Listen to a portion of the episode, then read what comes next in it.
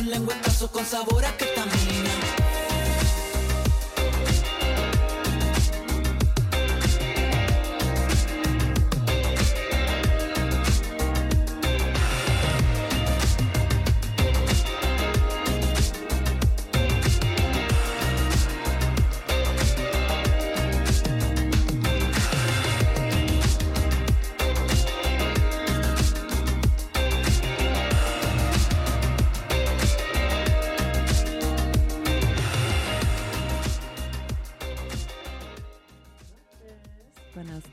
¿cómo estamos? Bienvenidos a otra crónica.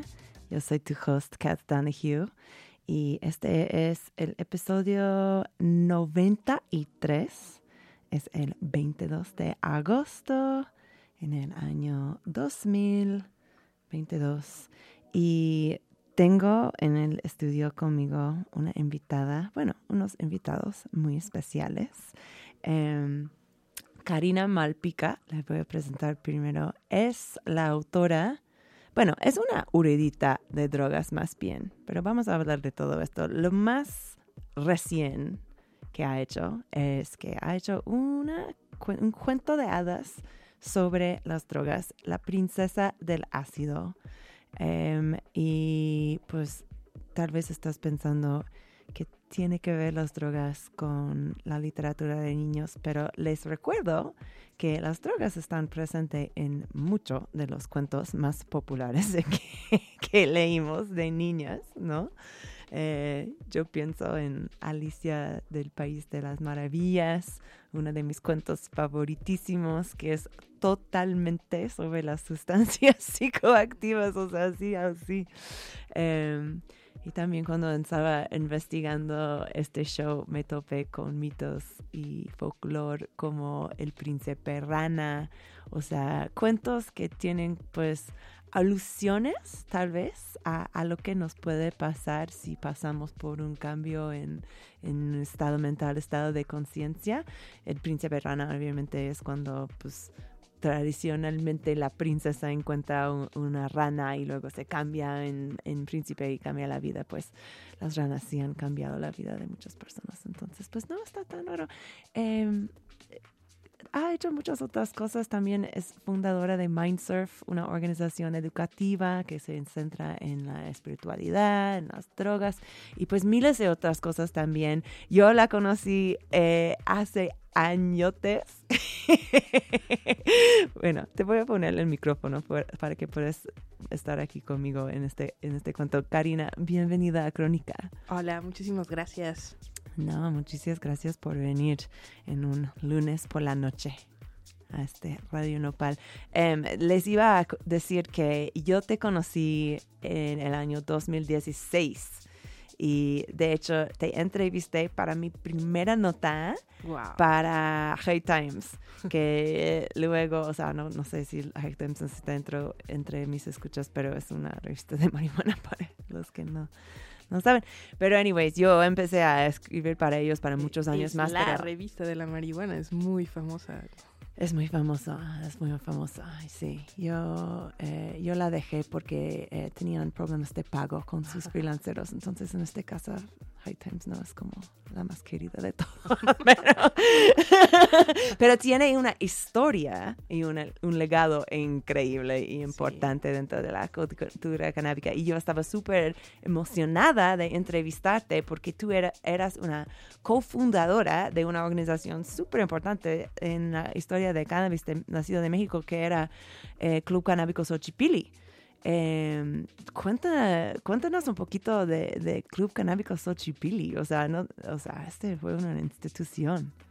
Pues es que justamente yo estuve viviendo varios años en Barcelona y pues allá estaba el apogeo de los clubes de cannabis y cuando me regresé a vivir a México dije, no, pues necesito mi club de cannabis. Y además justo había pasado ya eh, pues un año de que dieron el primer amparo y pues justamente queríamos incluir también ahora a los clubes canábicos en algo más amplio y por eso pues yo hice una convocatoria pública entre pues todos los activistas de México o de la Ciudad de México que yo conocía y todos nos reunimos en un Sanborns histórico del centro. Oh, wow. ¿Es de los azulejos? El de los azulejos, exacto. Y pedimos así un salón especial y ahí estamos en las fotos todos. Queríamos hacerlo así como pues muy revolucionario, ¿no? De, ok, pues... Como las zapatistas, claro. Está sucediendo esto en México y vamos ahora a ampliar los derechos para grupos también. Ya, sí, y, fue fantástico. Yo para, para que yo... Es, o sea, para cuando yo ya estaba conociendo a ustedes, ya tenían un centro físico eh, que donde había em, no solamente una sala de consumo, aunque este fue un parte muy importante, que había un lugar pues seguro para los consumidores de marihuana en la Ciudad de México, porque sabemos que no hay muchos de estos, pero también tenían la rama medicinal, donde se podía hablar con gente como conocido de esto, la línea de CBD, eh, Radio Pacheco también estaba ahí, o sea, todo un centro cultural para, para los consumidores de cannabis, aparte de ser como pues un centro medicinal y recreacional y todo esto, increíble.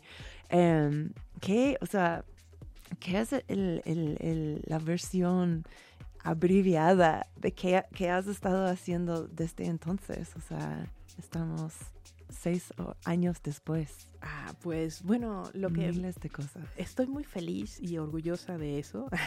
es que estoy dando clases en una maestría en la maestría de cultura y drogas, un- una maestría colombiana, y ahí doy una cátedra que se llama La historia de las drogas, que es como pues justo la columna vertebral de, de toda la maestría. Entonces, ese es, para mí es mi logro principal en estos seis años. Qué hermoso, qué hermoso.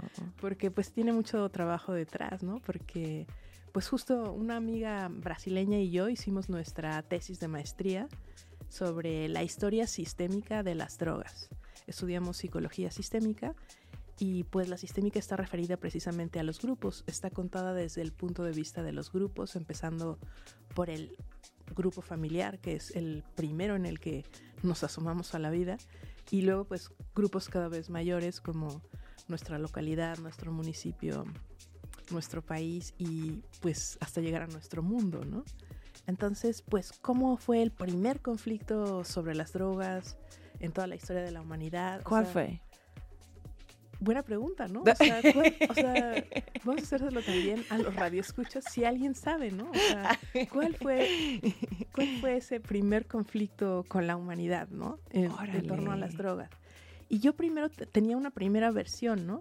Ahora tengo una posterior. Cuando terminé la tesis me enteré de eso, porque son unos textos que se datan antes de la escritura, que son los Vedas. Y en los Vedas precisamente había dos grupos que estaban peleándose por el control del cannabis. En India. Pues no sabemos exactamente por qué. Pero las Vedas son textos. Los Vedas se recopilaron allí Ya. y se escribieron allí, pero cuentan una historia anterior a ellos, como si hubiera habido una civilización anterior a la nuestra y a través de estos textos de por sí tan antiguos llega la historia de eso que era aún más antiguo y era una civilización que tenían un lenguaje diferente al nuestro, era más cantado en verso, tenían otra mentalidad, es una cosa fascinante para mí todo este tema de los Vedas. Pero pues entonces había eh, precisamente ellos que se consideran, digamos, los buenos de la historia y sus antagonistas eran los que pues querían apoderarse desde el punto de vista de ellos del control del cannabis. Pero obvio no sabemos qué pensaban los asuras. ¿Por qué es que querían tener este control? Yo, mm, pues hasta no haberlos entrevistado, no diría "Ah, quiénes son los héroes de la historia, porque a lo mejor tenían algunas razones de por qué querían hacer. Pero sí este fue eso, control, eh, fue que dos factores querían tener el control de la planta. Sí, pero hay una historia acá súper, o sea, mm, fantástica desde el punto de vista de los que nos gusta la teoría del origen extraterrestre de la humanidad. Y es que en esas épocas tan antiguas, en otra humanidad, esos dos grupos que eran antagónicos se unieron para buscar el soma, porque el soma se había perdido y el soma daba la inmortalidad. Entonces ellos unieron fuerzas para volver a reactivar o rescatar el tema del soma y no lo lograron, pero lo más cercano posible fue precisamente el cannabis. Wow, wow. Pues yo ya puedo ver por qué estás pensando en las drogas en términos de, de cuentos muy épicos. Em, entiendo esto. Pero antes de, de irnos hacia el, li- el libro, em, yo tenía mucha curiosidad de saber qué fue, qué fueron, o sea, dónde, o sea, estamos hablando de, de tu, de tu libro para niños, entonces estoy eh, interesado en saber qué fueron tus lesiones más tempranas de las drogas, de dónde vinieron, qué te dijeron de esto. Ah, pues mi papá es veterinario. Entonces, eh, pues a veces me pedía que le fuera a buscar su libro de las medicinas, un vademecum, y le dijera cuáles eran las dosis de tal cosa que le iba a poner a una vaca, ¿no? Entonces ahí yo aprendí que hay unas dosis altas, bajas, medias, letales. ¿A qué edad que entes- entendiste pues, esto? desde que empecé a, a leer, no sé, como a los 7 o 8 años. Ajá. Después de eso, ya me acuerdo que mi papá me estaba diciendo, a ver, búscame el Bademecum, tráemelo y busca esto. Y, y entonces ahí me enteré de, de cosas que yo siempre me he preguntado antes de usar cualquier cosa y que veo que otra gente no se preocupa porque precisamente no tienen un papá que les haya Claro. formado así, ¿no? En este tema de, preguntarlo primero, ¿cuál es la dosis, no? Claro, claro, claro. Hay gente que mete el dedo en su ketamina, por ejemplo, y se lo chupa. O sea, nunca piensa en que hay una dosis de ketamina o de cualquier cosa. Claro, y la dosis a veces nos puede, pues, hace toda la diferencia con nuestra interacción con estas sustancias. Pues qué loco. Y luego, o sea, y este conocimiento del concepto de dosis, eh, de que ciertas sustancias nos puedes hacer bien y mal dependiendo en, en la cantidad, ¿ese fue un factor que, que seguiste hacia tu carrera actual en las drogas o qué, qué te llevó a estar como hacerlo, hacer de esto tu vida. O sea, es seguro que haces muchas cosas en tu vida, pero un gran parte de tu vida. Sí, pues ah, de lo que me acuerdo que fue más importante para mí fue que yo estuve haciendo mi tesis de mi primera carrera, que es Ciencias Políticas y Administración Pública, sobre los intelectuales mexicanos y su relación con el poder. Oh. Y estuve leyendo, wow. estuve leyendo un libro de Octavio Paz que se llama Corriente Alterna. Y ahí él expone la tesis de que las drogas las prohibió el establishment porque despertaban espiritualmente a los jóvenes y el Estado quería prohibir pues o controlar ahí que no hubiera un contagio de toda esa ingobernabilidad que representaban ellos. Entonces yo dije, a ver, no, no, momento, ¿cómo? O, ¿Cómo puedes hacer que alguien se vuelva ingobernable solo por haberse tomado algo? Yo me lo quiero tomar, a ver, ¿qué, qué es esto, no? Y No, no habías tomado no, drogas. solo alcohol que y tabaco. Ah, ok. Los Ajá. legales. Sí. Ah, bueno, y marihuana que justo me la introdujo mi profesor de psicología de la. UNAM. Gracias, profesor. Gracias, profesor, por ser súper no profesional. Te amo. No, pero es que la verdad sí me salvó la vida Qué bonito. tanto él como la marihuana, porque en esa época yo me quería morir, tenía ideas suicidas Oh, wow. importantes.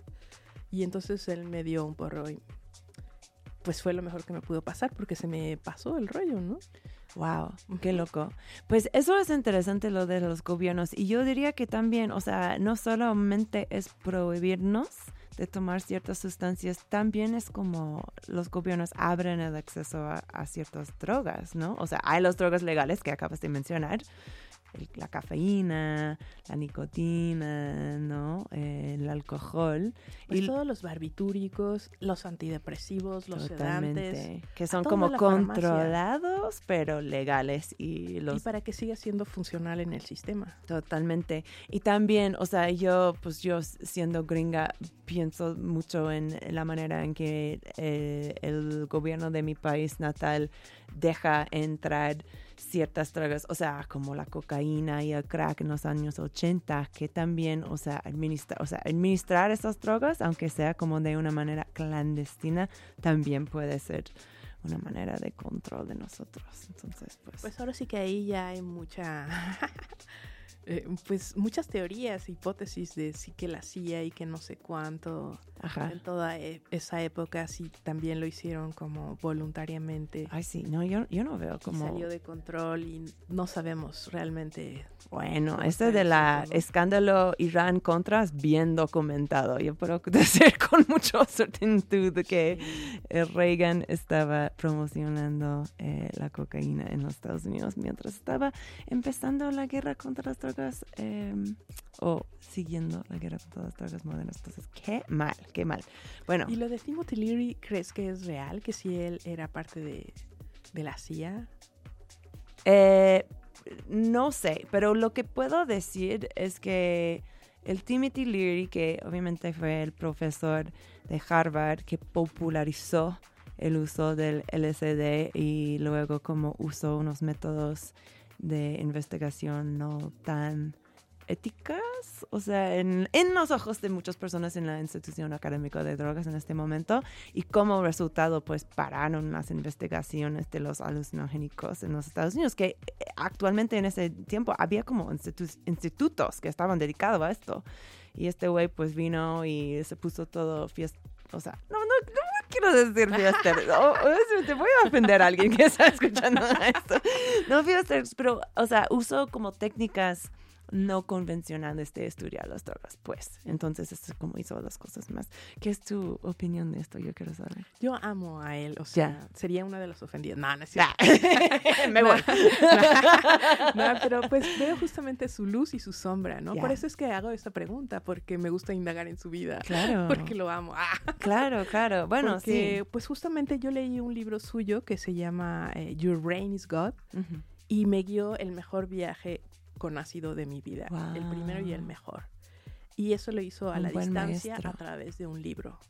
Entonces, wow, a mí realmente sí que me hubiera gustado conocerlo en su época y seguro hubiera sido una mega fan. Sí, o sea, yo no tengo ningún dudo que él, él fue una, un maestro em, compelling, o sea, que te, Sí. conmov- con- con- te conmueve. Sí. ¿No? O sea, eso sin, sin duda, sin duda.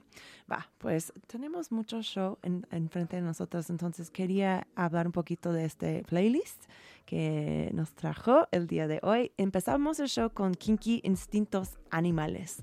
¿Por qué querías tocar este rola en Crónica, Karina Malpica? Por el sabor a ketamina.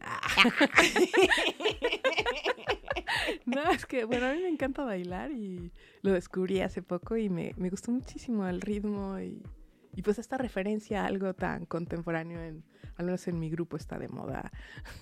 Ah, sí, la, La ketamina. Ah, órale. Sí. Y por eso, por eso la escogí. Increíble. Y vamos a seguir con Cosmic Dimension Acid from Above. Este tal vez es un poco autoexplanador, pero pues, ¿qué, qué tiene este rola? Ah, pues vamos a escucharla y ahorita les cuento. Perfecto, buena respuesta. Ahora regresamos con más crónica en Radio Nopal.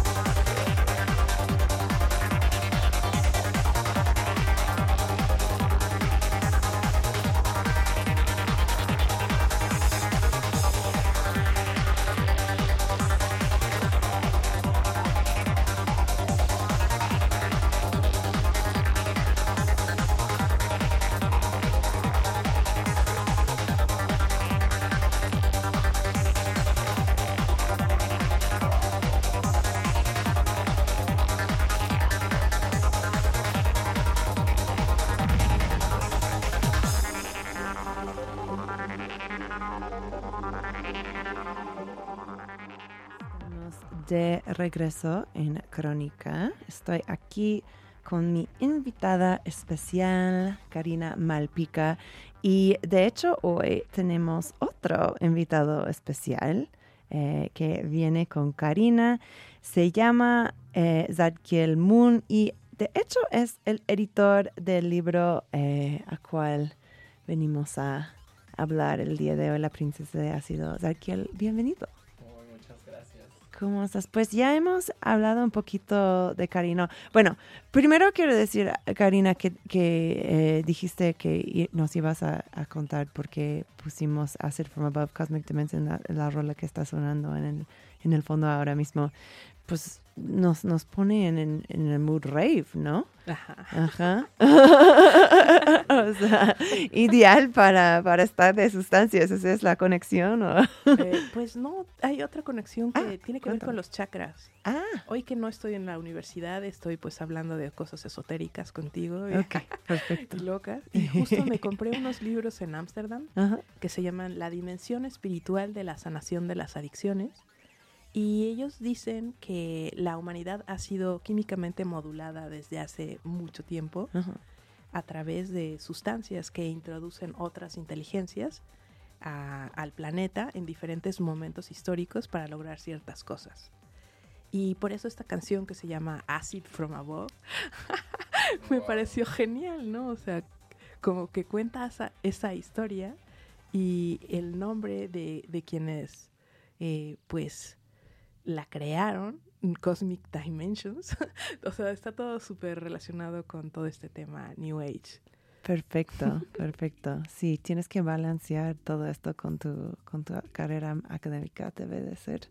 Pues un, un desafío, pero también a lo mejor muy sano para la cabeza tener este Pues sí. contraste.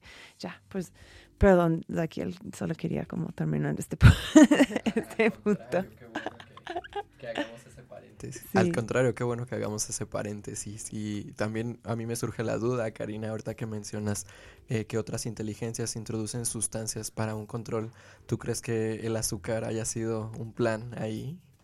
Wow, qué buena pregunta. sí, ¿no? Porque supongo que es eh, pues de las sustancias más populares hoy en día y justamente yo siempre les digo en, en entrevistas pues es la más letal, aunque no es considerada psicoactiva, pero es de las sustancias más letales que existen sobre la Tierra, ¿no? Entonces, Tras, es cierto. me hizo mucho sentido ahorita que dices que, que pudieron haber sido introducidas por seres de otras inteligencias, ¿no? Uh, atrás. El azúcar aparte tiene una historia colonialista extremadamente fea. Pues casi todas las sustancias psicoactivas, Sí, ¿no? Híjole. Em, hicimos un episodio sobre el té el, el- la semana pasada y estuvimos como explorando un poquito de este legado, pero nos debe un episodio de azúcar.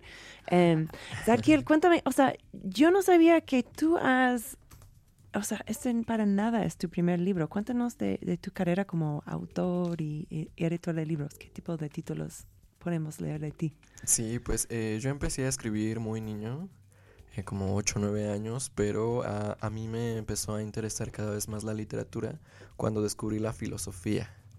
Eh, el hecho de filosofar mm, me dice que es una tarea de todo ser humano, por el simple hecho de ser humano. Y en el momento en el que llego a las sustancias es donde me doy cuenta, es aquí, es de esto de lo que debo hablar, de esto es eh, de lo que le importa a toda la humanidad. Y eh, cuando me encuentro estas incoherencias de la prohibición, digo, ¿por qué unas sustancias son legales y otras no? Eh, pues como bien dice Terence McKenna, no es porque un amoroso gobierno esté preocupado por tu salud o porque vayas a saltar por la ventana, Obvio no. sí. sino por esta ingobernabilidad de la que hablábamos al principio, ¿no? Que siempre hay em, personas, élites, que quieren guardar estos secretos espirituales. Que por ejemplo hoy en día este conocimiento ya está al alcance de todos, a un clic, pero justamente ahora lo que em, pues se necesita es la curiosidad. Y pues de ahí viene la editorial literatura psicodélica, que lo que busca es crear morbo a través de las palabras, morbo por el conocimiento, por el querer saber más, por eh, que este sea una puerta simplemente a, a ahondar en más autores y más libros. Wow, ok.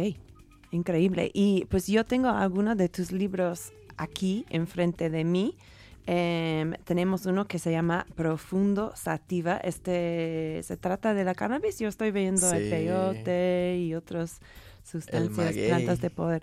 El maguey, aparte. Sí, esa es eh, pues la obra más ambiciosa de literatura psicodélica. Me tomó 10 años plasmar esta obra y eh, pues supuestamente es con la que nació literatura psicodélica, pero es la última que salió, además del susurro de la mujer nube. Ah, sí, Eh. es parte de un series que también... em, Sí, todavía están inéditos los, los otros libros. oh, están para venir. Espiral Sí. espiritual y nocturno éxtasis. Así es, empezamos Ok. primero con Profundo Sativa. Estamos at- at- atentes, entonces. Y pues la idea es que co- con cada uno de estos libros tú puedas sentir la experiencia psicodélica como si hubieras consumido la sustancia a través de las letras. Uf. Y pues esta es una de las razones que, mu- que me unió a Karina. Yo con ella tuve contacto por primera vez en el Congreso de Drogas de la UNAM, de sustancias psicoactivas de la Facultad de Filosofía y Letras. Y pues ella llegó y me dijo, ah, yo tengo este librito, cuando eh, apenas tenía un libro, el de Eras Cultura fan. Rave. Karina. Sí, y pues justamente de ahí, eh, pues yo la empecé a conocer, empecé a conocer sus investigaciones y me quedé totalmente fascinado de todo lo que hacía, eh, sobre todo con la cannabis, sus recomendaciones en cuanto a consumirla en crudo, en jugos. Eh, todo esto para mí era completamente nuevo porque yo decía, ¿por qué no todas las personas son así? ¿Por qué no hay alguien que me pueda dar estas recomendaciones sin el prejuicio de decirme, eh, vas a quedar bien loco, de por sí ya cómo estás? y, y esta inspiración que me dieron los chicos de Mindsurf en el Congreso de Drogas de la UNAM, eh, pues de ahí fue una química que cada vez nos fue uniendo más y más. Y pues en ese entonces yo solamente tenía un libro, Cultura Rave, y estaba estrenando el de Sagrada Psicodélica, que es sobre la geometría sagrada, y explica un poco sobre las visiones que tenemos en enteógenos, con jicuri, con ayahuasca, con honguitos. Yo lo relacioné con estos símbolos antiguos, sagrados, que están regados por todos los templos eh, de las civilizaciones antiguas.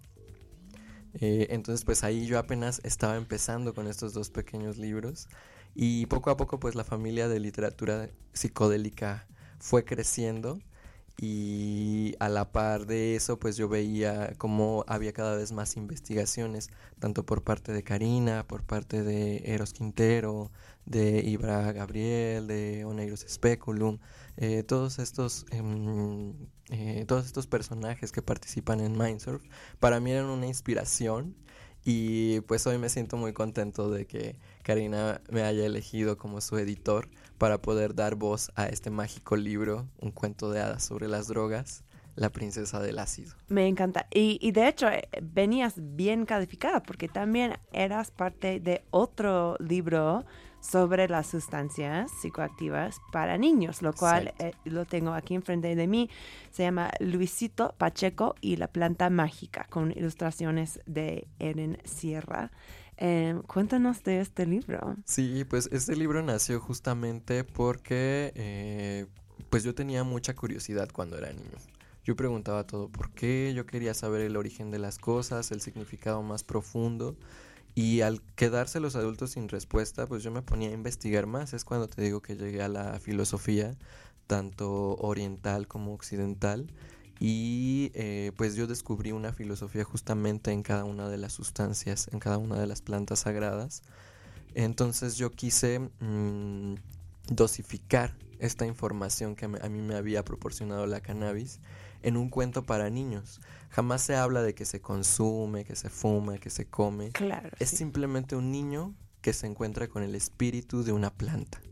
Y para él es la forma más inocente de entrar en contacto con su ser espiritual, con su condición cósmica. Y pues lo quise hacer ilustrado justamente para que les llamara la atención a ellos. Eh, yo tengo el sueño de que este libro sea censurado eh, para que llegue a más personas porque ya vimos que lo prohibido es lo que llama. Claro, sí, sí, sí. Pues sí, qué espantoso. Llévalo a votación. Ya. Sí. ¿En dónde se puede encontrar este libro para la gente que nos escucha ahora? Pues los he mandado todos y cada uno de los libros a todas partes del mundo. Ya están en todos los países de habla hispana. ya están en cada uno de los cinco continentes, al menos en algún rincón. Y yo los mando a, a, todas las personas que me escriben a las páginas de literatura psicodélica, ya sea en Instagram o en Facebook. Y que ahí, está, ahí también estará disponible próximamente La Princesa del Ácido. Ok, increíble. Pues qué buena transición. Hablamos de La Princesa de Ácido, ¿no? Eh, eh, Karina, voy a empezar contigo, pero ¿en qué momento empezaste a pensar, debo de escribir un libro de niños? Entre todas las otras cosas que estoy haciendo, hay que entrar en la literatura para niños. No, nunca lo pensé, la verdad. Todo fue por un sueño. Mi cuñada estaba embarazada de mi sobrina más pequeña y yo en esa época tuve un sueño en donde la veía a ella embarazada y ella me daba a mí un cuento y ese cuento se llamaba La princesa del ácido. Oh, wow. En mi sueño. Oh, wow. Más mágico no se puede. No, increíble. ¿Has hablado con ella en la vida real sobre las sustancias? Eh, no, todavía no. Entonces yo abría en el sueño el cuento y estaba en blanco. Y entonces yo pues me veía a mi cuñada y ella me decía, pues sí, te toca escribirlo para mi sobrino, para pues cuando ya nazca ella y esté aquí, ¿no? Entonces, bueno, son cosas de los sueños, ¿no? Sin ese diálogo, pero esas eran... Ese fue tu entendimiento La- de- ajá, exacto. del mensaje. Qué como que bonito. ella quería que su hija estuviera preparada para enfrentar el mundo de las drogas cuando le tocara el momento, ¿no? Ajá. Y luego te tocó a ti escribirlo. Cuando estabas eh, escribiendo este libro, al principio del show yo mencioné como algunos cuentos de niños muy populares que involucran por lo menos alusiones a las sustancias psicoactivas. ¿Estabas pensando en este, en estos, en estos tipos de referencias que había venido antes? No, la verdad que no. Fue simplemente como por instrucción del sueño. y salió, o sea, ¿te salió a escribir así como fluido o también, o sea, yo soy escritora y el proceso para mí es doloroso, entonces no sabía cómo Pues, fue igual es así. que yo estudié dos, dos años en la Escuela Mexicana de Escritores y escribí una novela mega gorda de Dark Side of Satellite y otras búsquedas. Oh, wow. Suena jugoso. Sí, y esa novela tiene 800 páginas, o sea, Oh. yo sé escribir basta. Wow. Al revés, o sea, a veces justo lo que tengo que hacer es como editarme, acortarme, Mm. esa es mi tarea, claro. no tanto sacar, sino Pues por acotar. eso ¿no? tenemos a Zakiel, ¿no? Sí, justamente la aventura de editarlo fue muy divertida. ¿En qué estado encontraste el texto? ¿En qué estado? Pues eh, ya estaba completo. Ya. Y yo justamente le pregunté el día que estábamos en el Ometeotl, en el festival en Tecala, Morelos. Ya. Y, Ah, y, pues yo estaba muy sorprendido así de, oye, ¿cuánto tiempo te tomó plasmar esto? Eh, ya después le pregunté y me dice, ah, es que lo escribí para un concurso en tres días. Y yo, wow, porque justamente yo decía, el, un texto de esa magnitud a mí me tomó dos años. Oh, wow. Entonces cuando yo lo encontré, eh, lo que hicimos fue justamente darle este giro para que tuviera un lenguaje eh, apto tanto para niños como para adultos que pudieran entenderlo, ¿no? Al principio nos peleábamos un poquito con palabras de eh, los dealers o cómo decimos de Mm. el narco, cómo hablamos de esto. Y lo Mm. fuimos aterrizando justo con em, Mercaderes. los Las mercaderes, mercaderes. las princesas, eh, los reinos. Entonces eh, fue muy bonito el, el hecho de ir amalgamando mm, la historia para aterrizarla y que fuera eh, justo para niños, para niños que la pudieran entender. Me gustaría si podríamos eh, entre nosotros tres como contar un poquito del cuento. Eh, yo puedo empezar que hay una princesa em, que le gusta tomar sustancias, ¿no? Que ha tomado marihuana más que nada con su amiga y pero un día ¿quién quiere seguir? Karina, por favor. Bueno, también no- solo aclarar para los que nos están escuchando Sí. que nunca en el cuento se dice la palabra marihuana, ¿no? Oh, No. Sino se dice ah, yo no me di una, cuenta. una, una planta que tiene hembra y macho. O sea, se dicen como las características, como para no para que todo sea como muy neutro. Esa como, era como la intención de todo, ¿no? ¿Eso fue no pa- para no ofender a los papás? no, para como vernos desde afuera qué incongruentes somos los humanos. Ah, y cómo es que Exacto. algunas mm, sí las tenemos mm, pues respetadas y se las damos a todo el mundo y otras las tenemos prohibidas y es absolutamente arbitrario porque una cosa es legal y otra no. Sí, en el libro, pues eh, Karina hace mención a, a las sustancias como los modificadores. Claro, los modificadores. Y muy pocas veces se le dice la palabra droga. Justamente cuando se usa esta palabra es porque decimos, eh, la gente en general lo- los tachaba y los consideraba una droga. Y ahora, ¿por qué hacemos esto con la palabra droga? ¿Por qué no querían usarlo? Bueno, A mí me gusta mucho la palabra droga porque etimológicamente significa lo más real, veneno y remedio al mismo tiempo, depende Exacto. cómo la uses. Y yo, ah, pues mi página web original, eh, siempre usé la palabra drogas, ¿no? Pero toda la gente me decía, no, es que debemos de cambiar el lenguaje y usar psicoactivos y usar otros términos que no sean peyorativos, que no estén ya vinculados con eso. Y entonces yo fui moderando ese lenguaje así. Ah, interesante, interesante. Ok, sí, he escuchado este, este perspectiva um, de no usar la, la, el termi- la terminología prohibicionista, pues. Exacto, y también la misma ONU, eh, a través de, las, del- de la Organización Mundial de la Salud, ya ha dicho que es estigmatizante tanto Justo. droga como adicción, y ellos lo han cambiado por sustancias psicoactivas y por eh, consumo problemático. Interesante. Yo creo que, si no estoy equivocada, podemos extender la misma, el mismo argumento a este eh, a la cannabis versus la marihuana. Exacto. ¿No? Ok, interesante. Y no estamos perdiendo la historia de esas sustancias por hacer esto. Esa siempre ha sido mi, mi duda. Yo creo que más bien se induce, se induce a que eh, el lector está pensando justamente en la planta, Ajá, sabe a qué se refiere ajá. y de esa manera es que empieza a investigar más porque pues es lo que decía al principio, el punto es que estos libros causen el morbo por saber más, por el conocimiento y que el lector continúe esta investigación, ¿no? Entonces, eh, yo creo que más que tachar el nombre o, o hacer la separación, eh, es más bien ir por un camino neutro, un poquito de diplomáticos y eh, pues, no, no meternos en polémicas. Ya, ya. Ese siempre es mi, es mi problema. Me meto en problemas por no soy diplomática. Entonces, ¿qué No, pero, pero, la verdad, la verdad. Pero el E, el E tú lo estás manejando súper bien, como ya algo natural. ¿Cuál? ¿Cómo? Eh, utilizar E en lugar de A o de O. Ah. Eso tú ya lo integraste súper bien en tu lenguaje. Ay, pues gracias. Sí, y esto se trata un poco de, de lo mismo, ¿no? De cambio de lenguaje para no afectar a minorías que se sienten Ya. ofendidas Ya. cuando hablamos de adicción, de Claro. drogadicción. En de- términos de esto, tal vez ni es la minoría, puede ser la Exacto. mayoría. De hecho, bueno, Sí, ok, sí. vamos a nuestra próxima canción, es Shrooms and DMT Flashback. Por Schwongel. Pues- Celebrando agosto.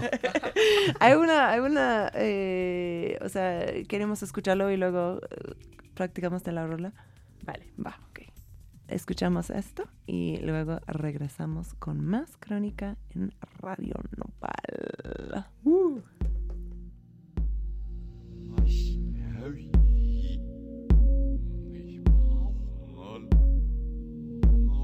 Find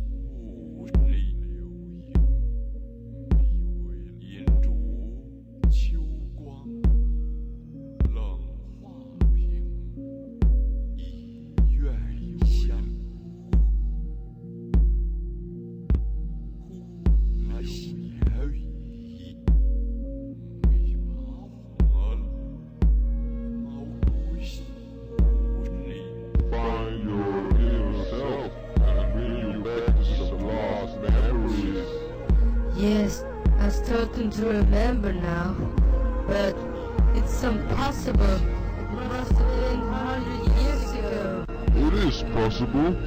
Well, in a previous life.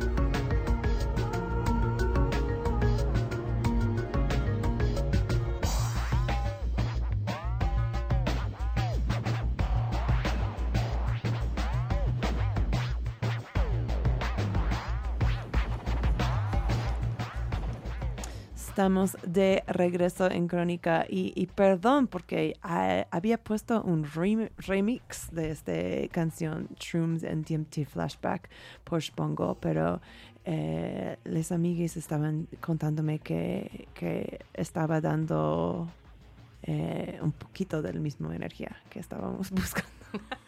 Ya, de los hongos. Ya. Perfecto. Entonces sí, es como, pues sí. O sea, estuvimos diciendo que algunos de los sonidos de este, pues, invoca como el sentimiento que, en que uno se está entrando en un trip de DMT. Em, qué bonito. Gracias por este, este playlist. Em, a ver, entonces estuvimos hablando, estoy en el estudio con, con Karina Malpica y Zarkiel Moon y estamos hablando de su libro para, para, ¿para qué edades decimos que es la princesa del ácido? Ah, a mí me gustaría dárselo a mi sobrina cuando precisamente cumpla 18. Tal como la historia ah, empieza, eh, una abuela está trenzando los cabellos de su nieta que va a heredar un reino en problemas. Precisamente por el tema de los modificadores. Y pues todos los niños de esta generación sí están, o sea, están recibiendo un mundo un poquito lleno de problemas, ¿verdad? Sí.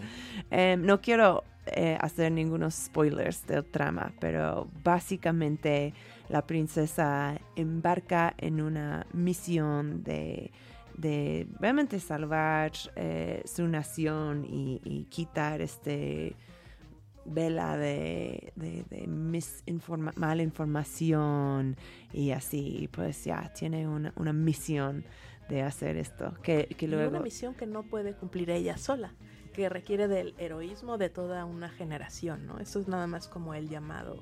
Sí, sí, sí. Es muy buen punto y no puede hacerlo solo y también necesita eh, aprender el conocimientos de la gente indígena de, de sus tierras también, que yo pensé era muy importante, estábamos, con- especialmente cuando estamos hablando de las plantas de poder a- hoy en día, porque pues hay que, hay que eh, honrar la, los, los personas que han estado cuidando esas sustancias para nosotros, ¿no? Entonces está muy bonito. Eh, tengo curiosidad de saber eh, qué ha sido la reacción de, de la gente joven que sabes que han leído este libro. Pues es que justo lo acabamos de sacar hace unos días. Ok. Todavía, Entonces no has hecho estudios de mercado todavía todavía. no sabemos. Estamos Ya. esperando más reacciones. Ok, ok. Sí, Pues esta es la primera entrevista sobre el tema. Muchas gracias. Wow, pues me siento muy honrada. Muchas gracias por venir a Crónica.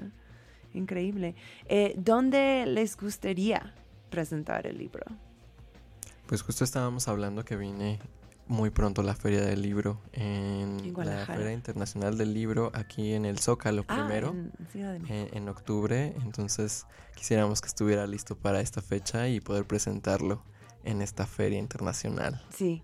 Ahora mismo está disponible en versión eh, Kindle como libro Únicamente. electrónico, pero ¿tienen eh, planes en sacarlo en Esta físico? semana Sí. vamos a grabar el audiolibro. Uh.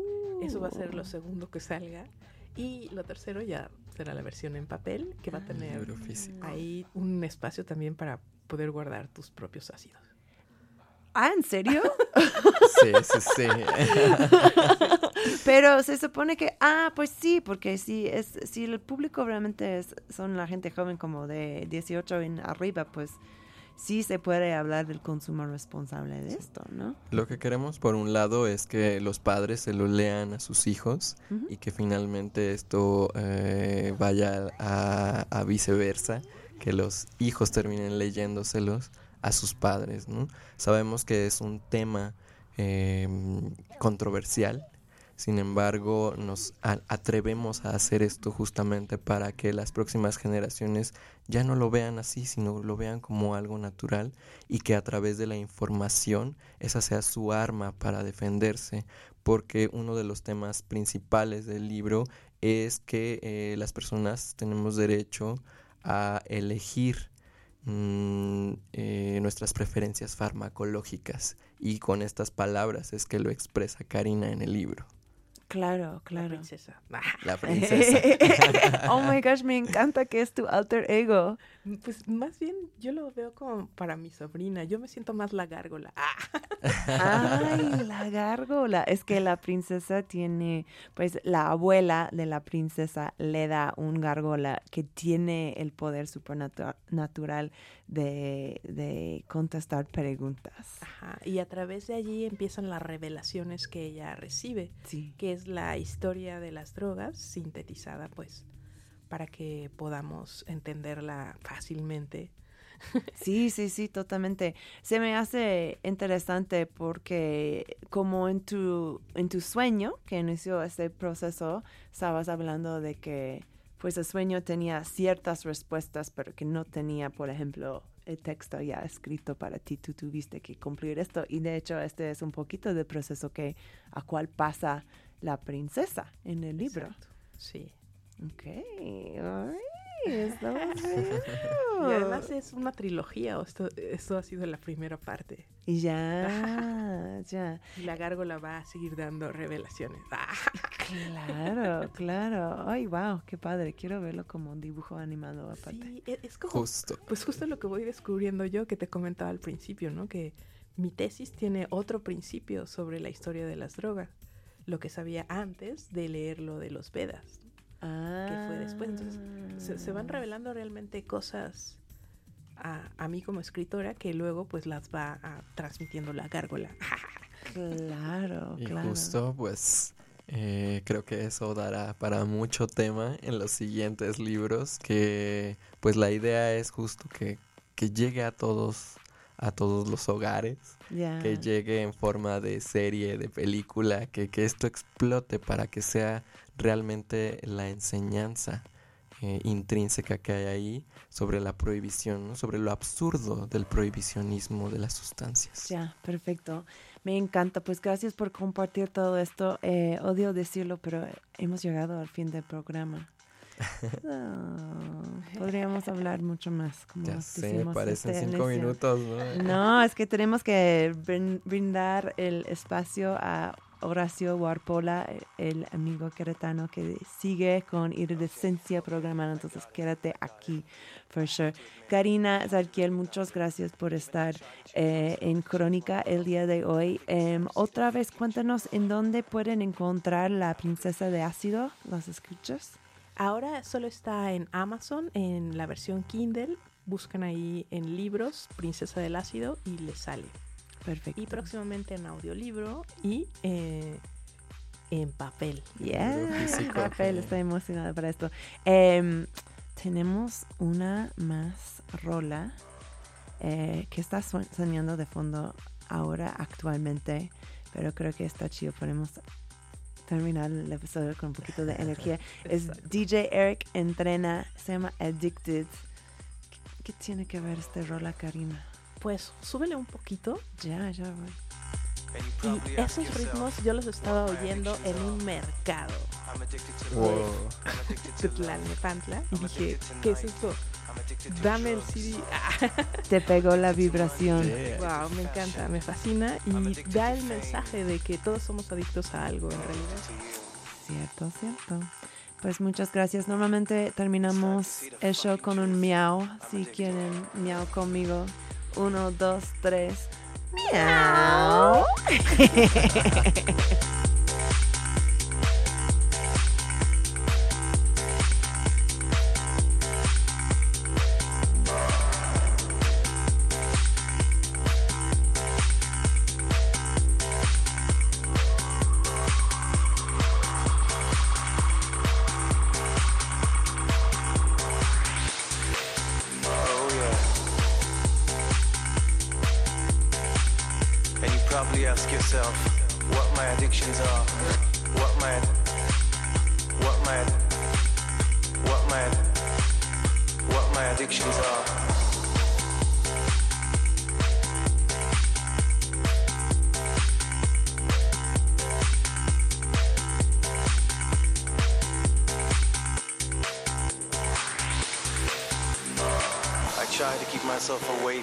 temptations and my vices and my addictions, but I just can't quit.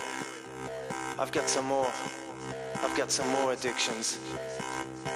I'm addicted to sins and I'm addicted to porn. Addicted to opium and addicted to power. Addicted to feelings and addicted to toxics. Addicted to mirrors and addicted to diamonds. Addicted to revenge and addicted to freedom. Addicted to glamour and addicted to silicon. Addicted to addictions and addicted to rhythm.